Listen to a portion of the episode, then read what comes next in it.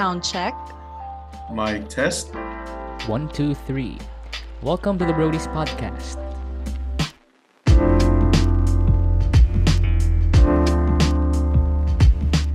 Welcome back to the Brody's Podcast, where a trio of friends talk about their interests, experiences, and more, with the hope of bringing joy and inspiration to our fellow youth. We are your hosts. I am Jether. I am Jules. And I am Lara, your resident Brodies.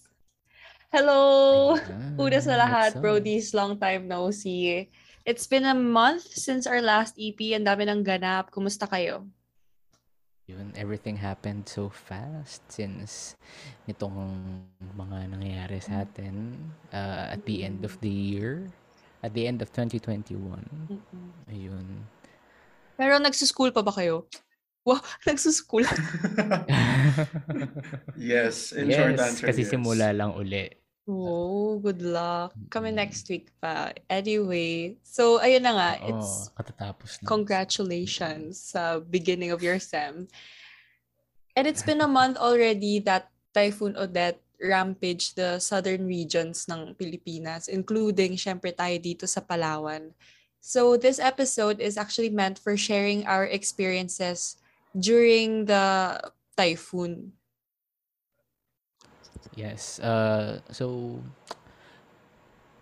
naglandfall yung Odette dito sa Palawan December 17 and supposedly mga late noon to early evening pa ito hahagupit.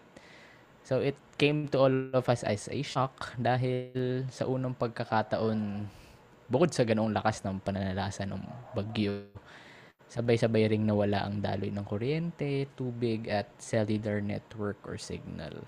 Bale, nangapa talaga ang lahat and di lamang sa dilim, kundi na rin sa pagkalito sa kung ano yung gagawin.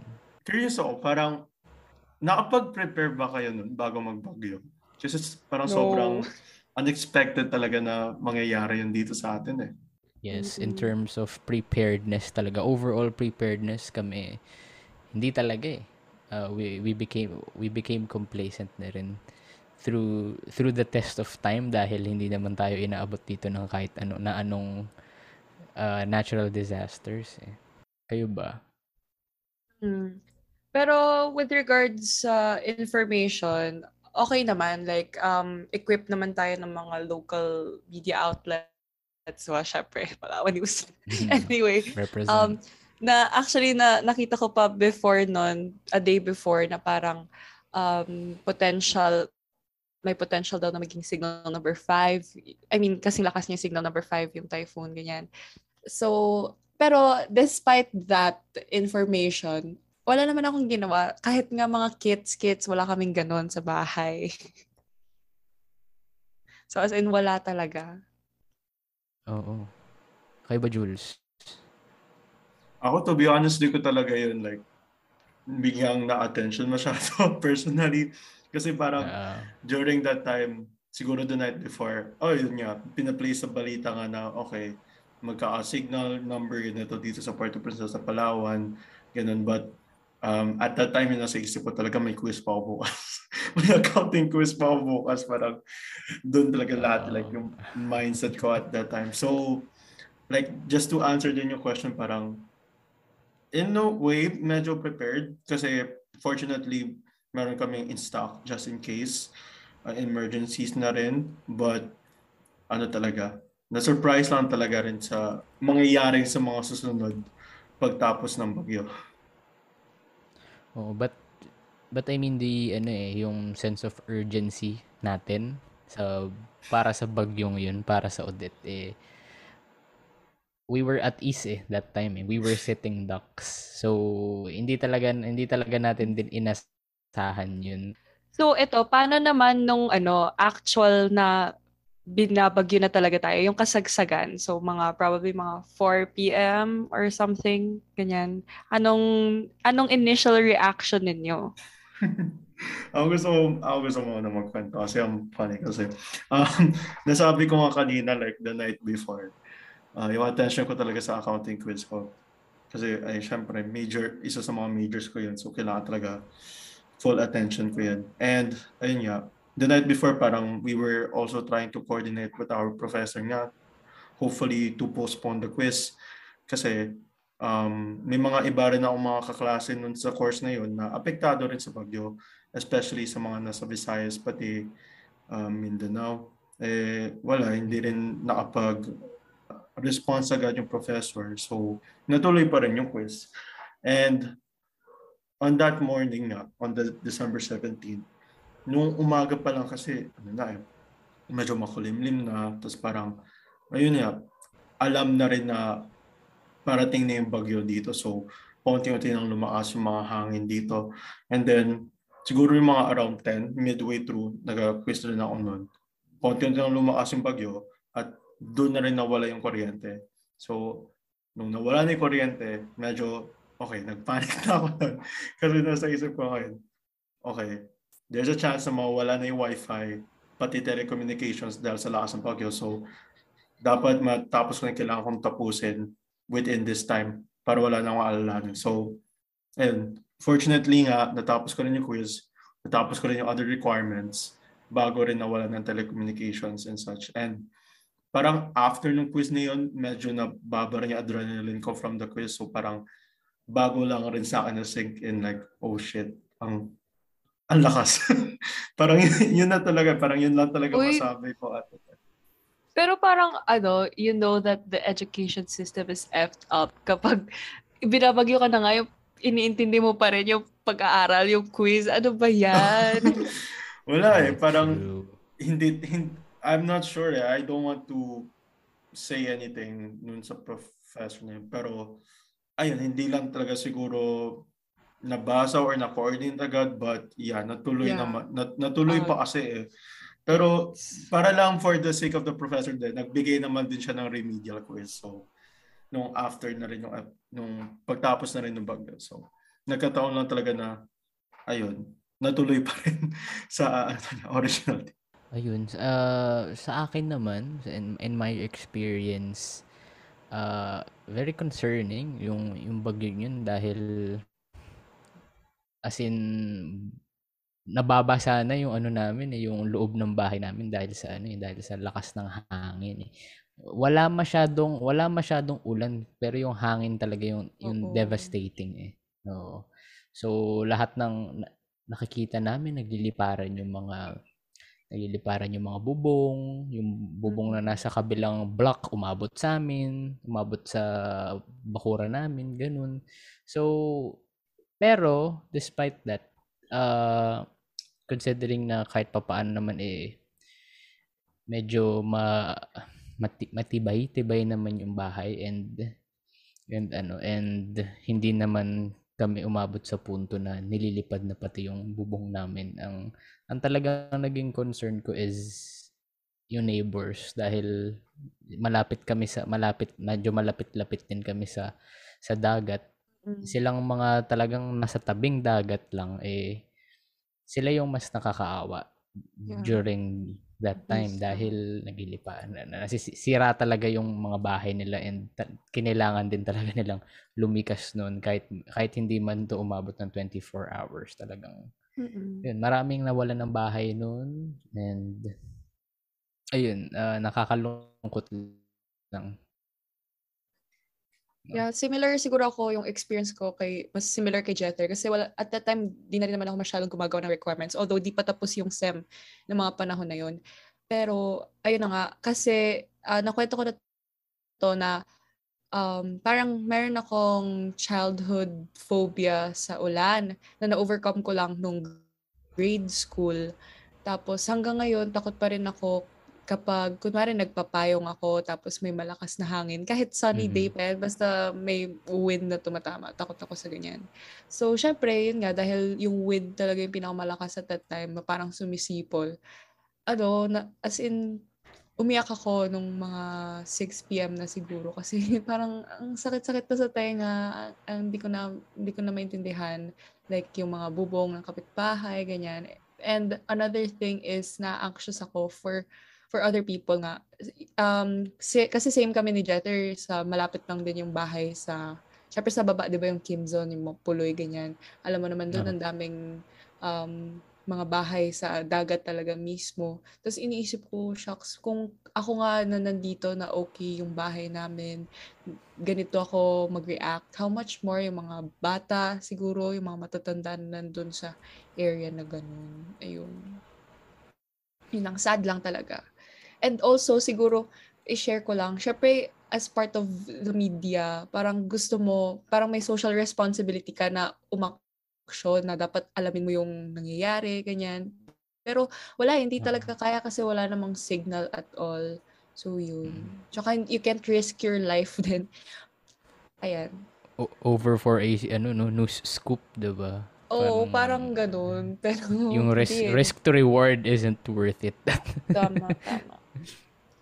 Pero how Mm. about nung pagkatapos na, siguro, for sure, di, di kayo nakatulog ng maayos or di nakatulog, di kayo nakatulog kaagad, kakaisip. Pero how about yung morning after?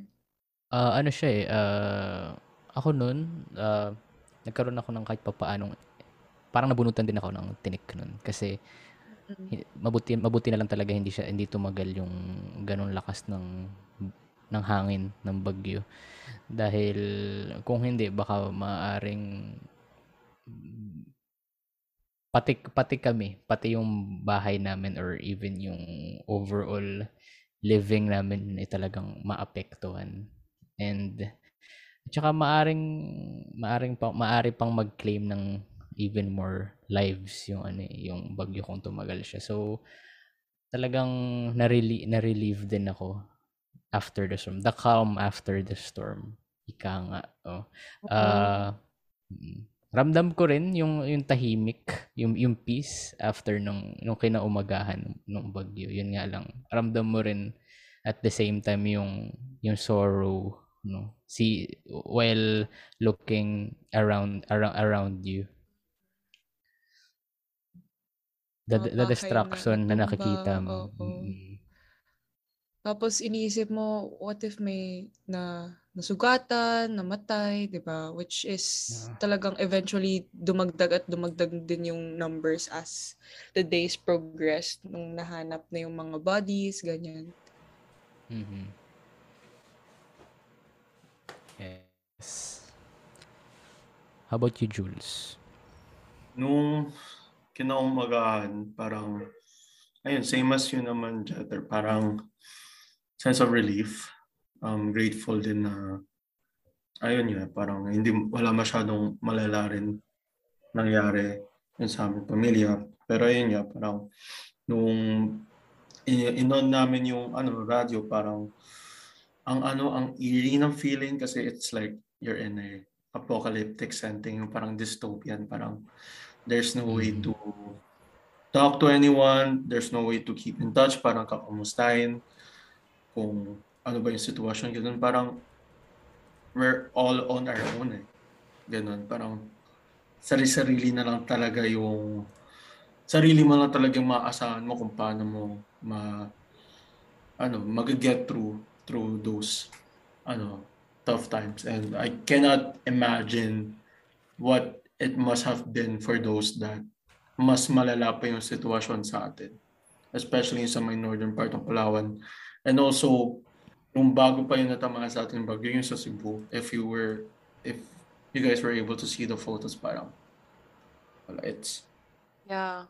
wala. Mas maano ka na lang na parang before Christmas pa tapos ganun pa yung nangyari ano rin Yun uh, talaga yung fact na before fact na before Christmas pa. Oo, tas sa dami-dami ng mga iniintindi natin ganyan.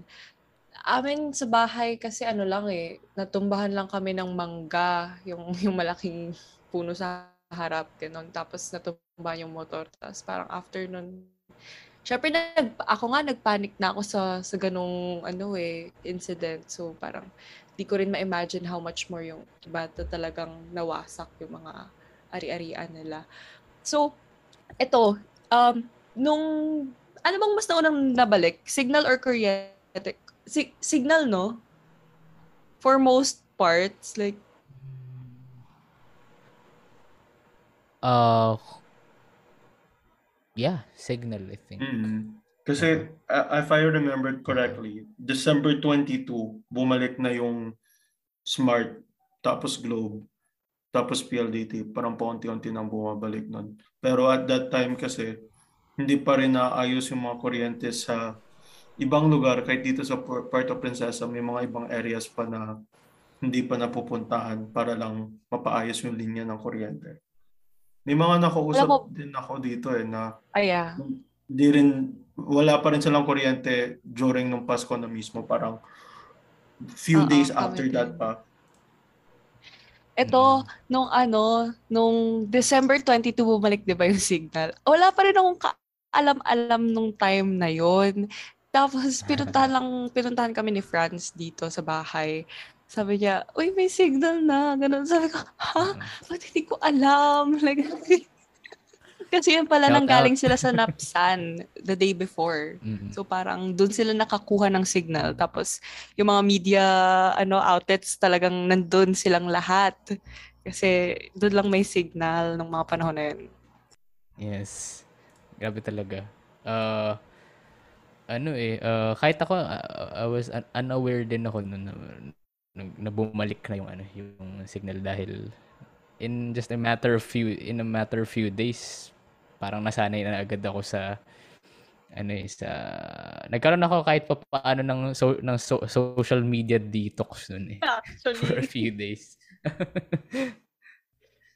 talagang hands off sa lahat ng devices oo pagkakataon mo na no oh my gosh mm. napunta ba kayo ng SM Nung mga panahon na walang yes. kuryente. Oo. Para makicharge. Yeah. Oo, ano ako doon, suki din ako doon para mag-charge ng mga ano, kagamitan namin. Grabe yung tipong octopus wiring na yung mga ano.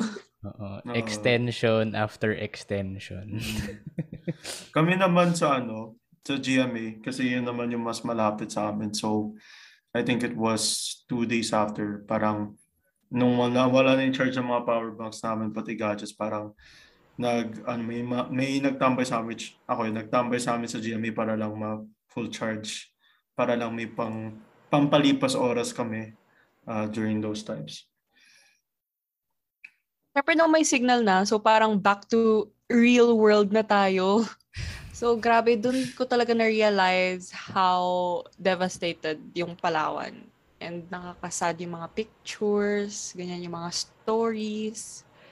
Yep mapapaisip ka na lang na maswerte pa rin tayo dito mm. sa sa bayan sa city proper dahil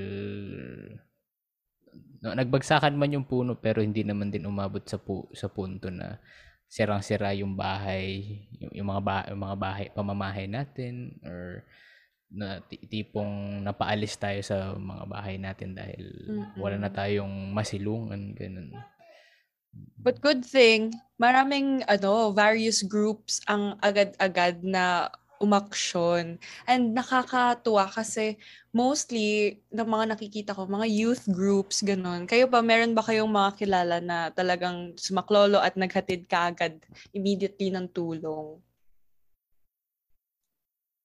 Oh, na nung time na yun kasi nakikinig pa rin kami sa radyo kahit na bumalik na yung mga telecommunication. Parang nababalitaan mo rin na may mga nag umaabot ng mga donasyon, yung mga lumang damit, yung mga canned goods, yung mga package goods, mga iba't ibang radio stations, iba-ibang NGOs para lang mabigay talaga uh, especially dun sa Northern Palawan na kung saan nung ano na nung days after ng typhoon parang nababalitaan niya nagkaaroon nga ng shortage so as much as possible niya, mabuti, nakapagpadala rin sila para lang may ano rin, ma-lift up rin yung spirits nila kahit papaano. Mm-mm. Ayun. Nakakatuwa lang kasi like you guys have said mo, mostly student-led or youth-led organizations ang nag-initiate ng donation drives. And speaking of donation drives, uh, there's somebody here ano among us who's a, who's a founder of a certain donation drive, no? Ito pala, ta- uh, para uh, kasi, dito pala talaga yung i- yes. ano, episode na to. Hindi. Ito, Dedicated. ano, kwento ko lang how it started. So, nung nagkaroon na ng signal, um, sinundo ako ni Franz. So, so yung si Franz Legaspi, yung co-founder ko. Yeah. Ay, siya talaga yung founder talaga nun. anyway, nag, after nun, um, pumunta kami sa mall para mag-wifi. Tapos, doon na namin sinimulan na yung donation drive, ganyan. Tapos, kasi gusto namin sana humabol talaga sa sa Christmas din kahit papaano na um, since it's the season of giving, we know naman na people would really share. And I think isa rin kami sa mga una na na groups na Mm-mm. nakapag-initiate ng donation drive. And sobrang overwhelming kasi umpisa pa lang, like, bumuhos na yung mga donations. Although, not much nung una sa in-kind because, syempre, mahirap yung, yung sa mobility, paano nila i, ah, ano, di ba? So, mostly cash, Gcash, ganyan. Tapos, eventually, ngayon ata nasa, eh, not sure ha, kasi di ako, ano, sa financial namin, mga nasa 120,000 Mm. almost or more. Ganyan Ah. yung nalikom namin so far. And we haven't closed the donations yet. Kasi may hinihintay pa kami ng mga other organizations na nagfo-forward. Organizations from like Manila, Baguio, ganyan na nagfo-forward ng ng ano nila, help nila here. And nakakatuwa kasi makikita mo talaga na ano, parang uh, syempre need ng need ng mga tao yan eh, need ng Palawan yan. And it's time to give back naman. Al- alam niyo ba yung post na ano? Wait, masingit ko lang pala. Yung parang about yun sa Siargao versus Palawan. That's kind of Like, sad, yung- no? Ah, sure. Ah, ver- ah, okay. Like yung media coverage ba? Ganun. Yeah, apart from media coverage, parang may may post na here are the donations for Siargao. Tapos sobrang dami. Tapos meanwhile, yung sa Ah, donations yeah. daw for Palawan, mga ilang boxes lang.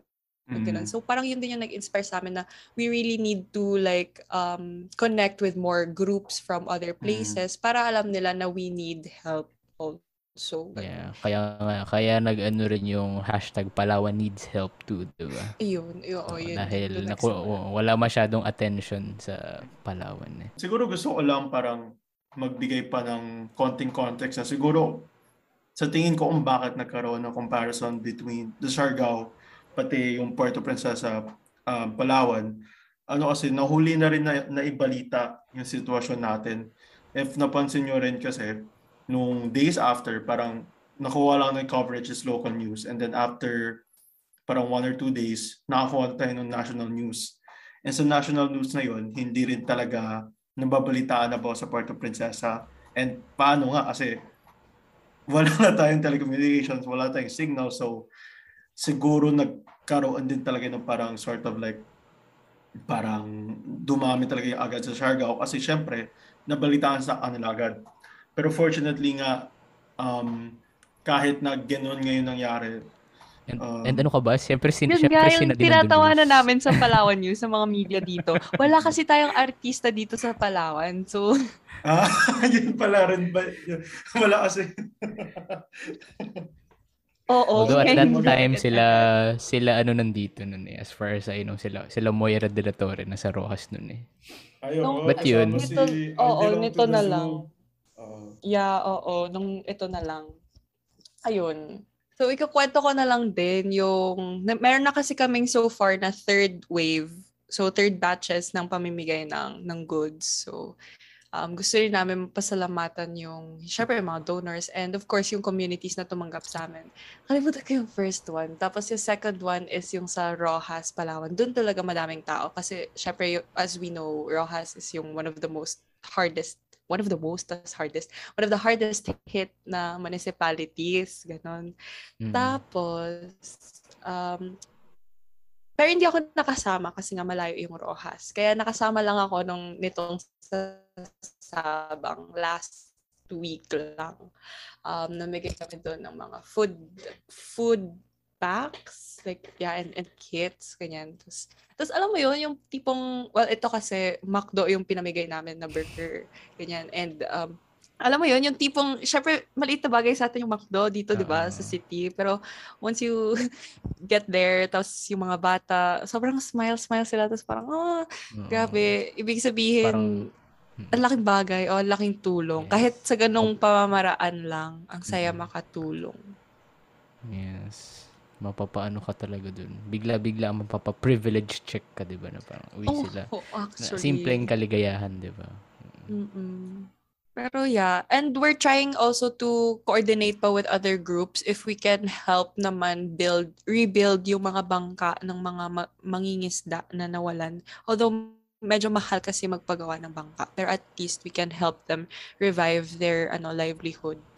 And ang sakit lang din isipin na while we're dealing with itong Omicron, di ba, we're still at alert level, tama ba, 3 as of now? Mm, yung Palawan. three. Yes. Oo, may Tama. mga iba sa atin na nawalan ng bahay at ng, yung iba nawalan pa ng buhay. Pero ito, ayoko naman i-romanticize yung resiliency ng mga Pilipino. Kasi di ba, for all these years, we've been um, parang recognized as the most resilient nation, ganyan. Pero Mm-mm.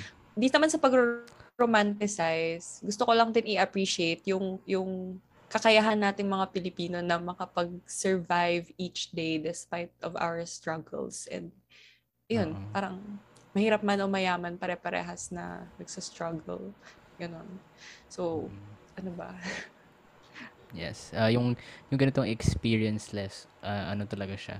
Naging lesson siya para sa atin and also sa ating government talagang ano na rin ito ah, pag-uudyok sa kanila na Yeah, wake up magkaroon call. ng better response. So yes, this has been ano, itong Typhoon Odette eh, naging wake up call not just sa Palawan ano, sa LGUs ah, dito sa Palawan, kundi sa sa kabuuan sa buong Pilipinas no na magkaroon ng better response and better preparation not just for typhoons no but uh, other calamities din other na- natural disasters din since talagang ano tayo eh hi- hit na hit tayo sa ano eh sa um, lagi tayong devastated by na- natural disasters and calamities.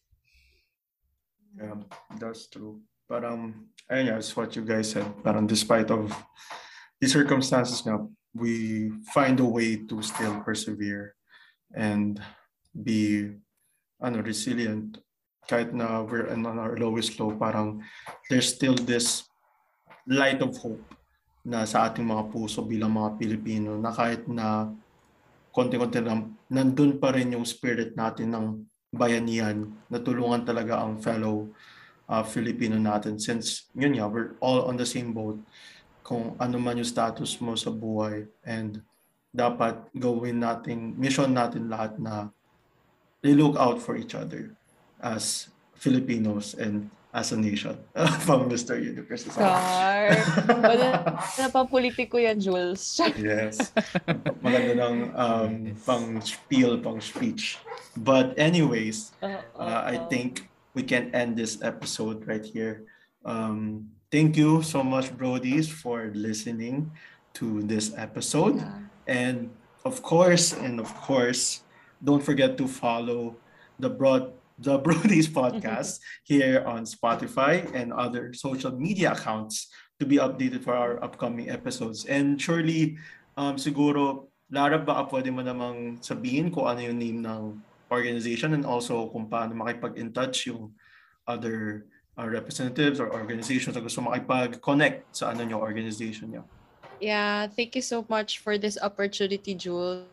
Um, gusto ko na lang din ito i-take para magpasalamat din sa mga members namin. So we are Ahon Palawenyo. You can find us on Facebook, Twitter, and Instagram at Ahon Palawenyo. Okay. Tapos, um, right now, since hindi pa naman closed, so we're still accepting donations through GCash 0917-7740407. But they can find it naman, the details, the rest of the details sa Facebook page namin. Ayun. Um, yeah. Uh, basta sobrang pasasalamat lang talaga namin. And sana uh, sama-sama tayo. Lagi, sa, lagi nga namin sinasabi, ano, sama-sama po tayong aahon. Yan. kabog. ang hirap pag-usapan nito kasi syempre ang sad ng mga experiences, 'di ba? We're like reliving the the past, ganun. Pero anyway, um thank you also guys for trying to uh, know, making this lighter siguro na conversation kahit pa Mhm. paano para sa sa iba. And this has been Jether. And Jules. And Lara, until the next time we bro out here on Brody. So next time, ano, positive naman yung pag-uusapan namin. Don't worry, guys.